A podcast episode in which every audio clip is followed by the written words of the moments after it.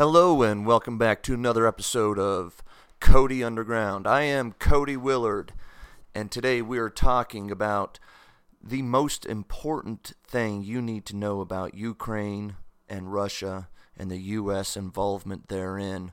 Plus, I'll go through some Q&A uh, talking about the markets and some stocks. So let's start off here. We're talking um, with this Ukraine-Russian escalation.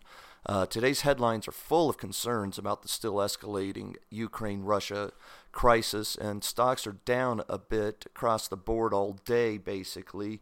Partly because of that, you know, it's tough to game why the whole stock market might move down a fraction of a percentage point in one single day's action. But let's run through some headlines, and you'll see that do underscore just uh, how big the concerns are out there.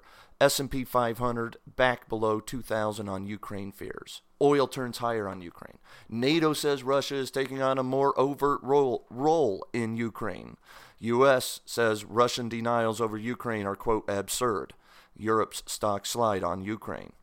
Those are just some of the headlines out there. Look, the fog of war is thick now, and that makes markets less certain, and that makes over time the multiples of stocks and the valuations of stocks, that makes them contract and come down a little bit, or substantially perhaps. I've talked before about how we are currently in a currency war and how the fog of war is building, making this and other geopolitical conflicts potential black swan events. A black swan is an unpredictable or unforeseen event typically one with extreme consequences.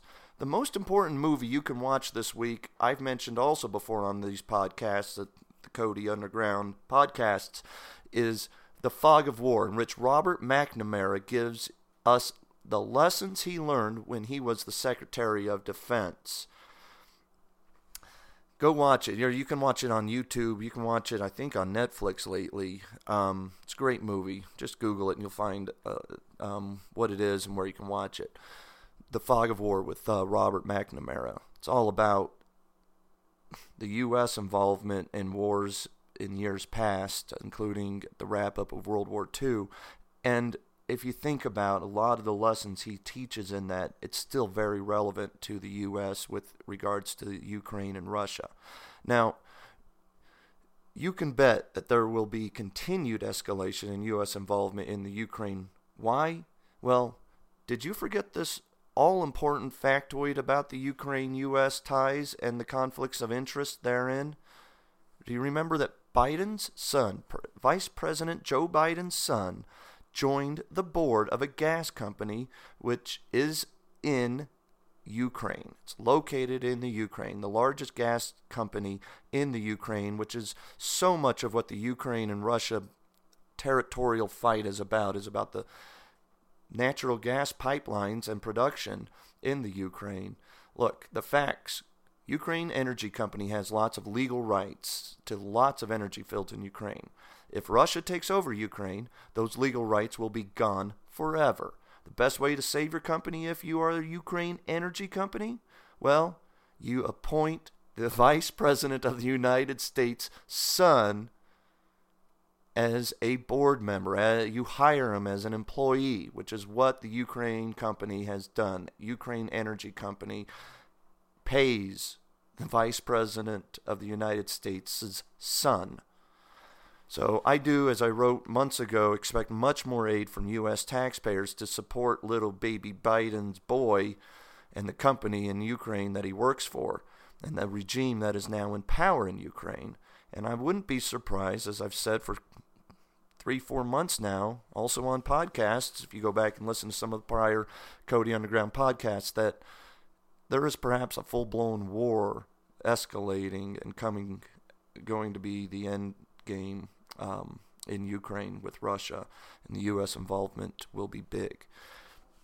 It's crucial to be aware of as many interests and conflicts of interest that are at play in a geopolitical development like this as possible.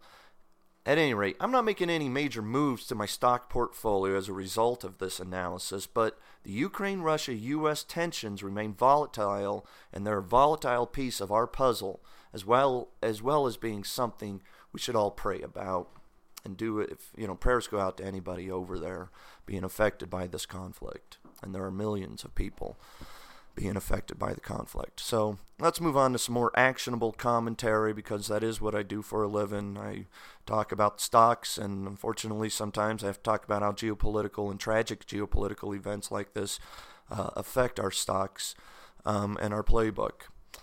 So, first question I got this week that I want to go over and on this podcast here was Hi, Cody. I hear a lot that the market is, as you say, quote, bubblicious. I love it when they quote that term. Uh, and many are expecting a pullback to come soon. I also hear all the traders are coming back from their vacations and that now is a good time to be fully invested as the bull roars into the end of the year. I also notice on the biz channels that one says this and another says that. So the question is Is now a good time to be, quote, more invested in the market or less? My answer, look, I personally don't try to game the market of thousands of stocks trading millions of shares daily for the next few dozen trading days, which is another way of looking at, quote, the stock market for the next few months. I do think there are bubble blowing bull market forces, including 0% interest rates, quantitative easing, and corporate profit maximizing policies from the Republican Democrat regime that will continue to lead us into a bigger stock market bubble than we've already got going right now. At some point, I will become outright bearish and much less invested than I am right now, which is much less invested than I was back in 2011 when the bubble blowing bull market that we're now experiencing was just getting started.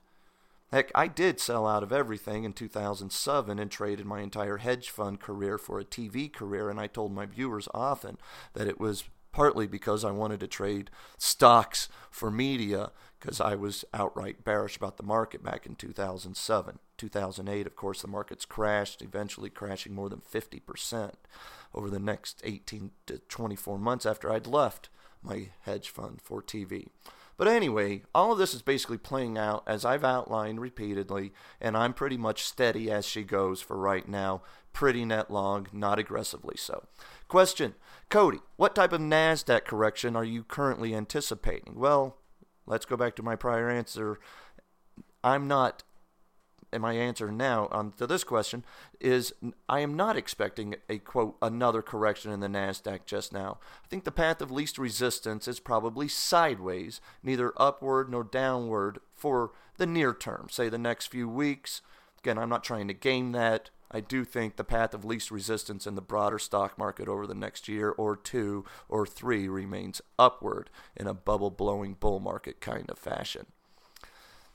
Next question What do you think of SoftBank as a play on Alibaba? I also get asked all the time if I like Yahoo as a play on the al- upcoming Alibaba IPO. My answer I don't like any of those ideas at all, frankly. How do you decide when the Alibaba IPO hype turns from buy the rumor to a sell the news dynamic?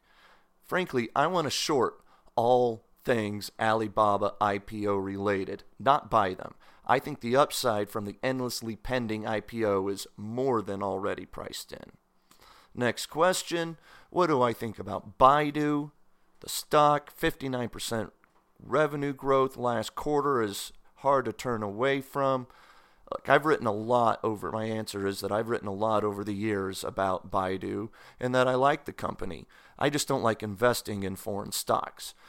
In fact, the best pair trade idea which means you buy one stock and you short a similar stock to hedge some of the risk of just owning a stock outright or of shorting a stock outright. That way you've got a long and a short that are similar. Anyway, and the best pair trade idea I had in the last year was shorting NQ Mobile and pairing that with a long Baidu common stock trade.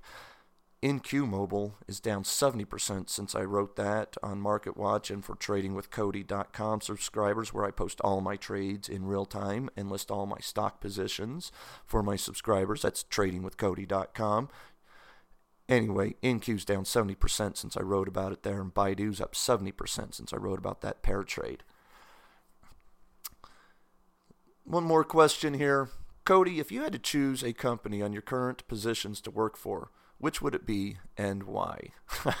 Great question, but the truth be faced, I know I am not wired to work at any corporation, as I'm much too anti control and am probably too renegade in my approach in life to be working at any corporation.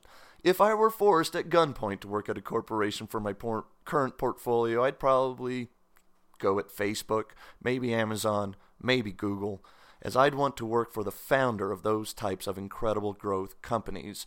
I use those guys and those companies as inspiration and as a model for my own tech company that I help run, Scudify. You can check that out at scudify.com or download our apps on Android or uh, iOS. And with that, guys, I think I'll wrap up this edition of Cody Underground. I am Cody Willard. Thanks for tuning in.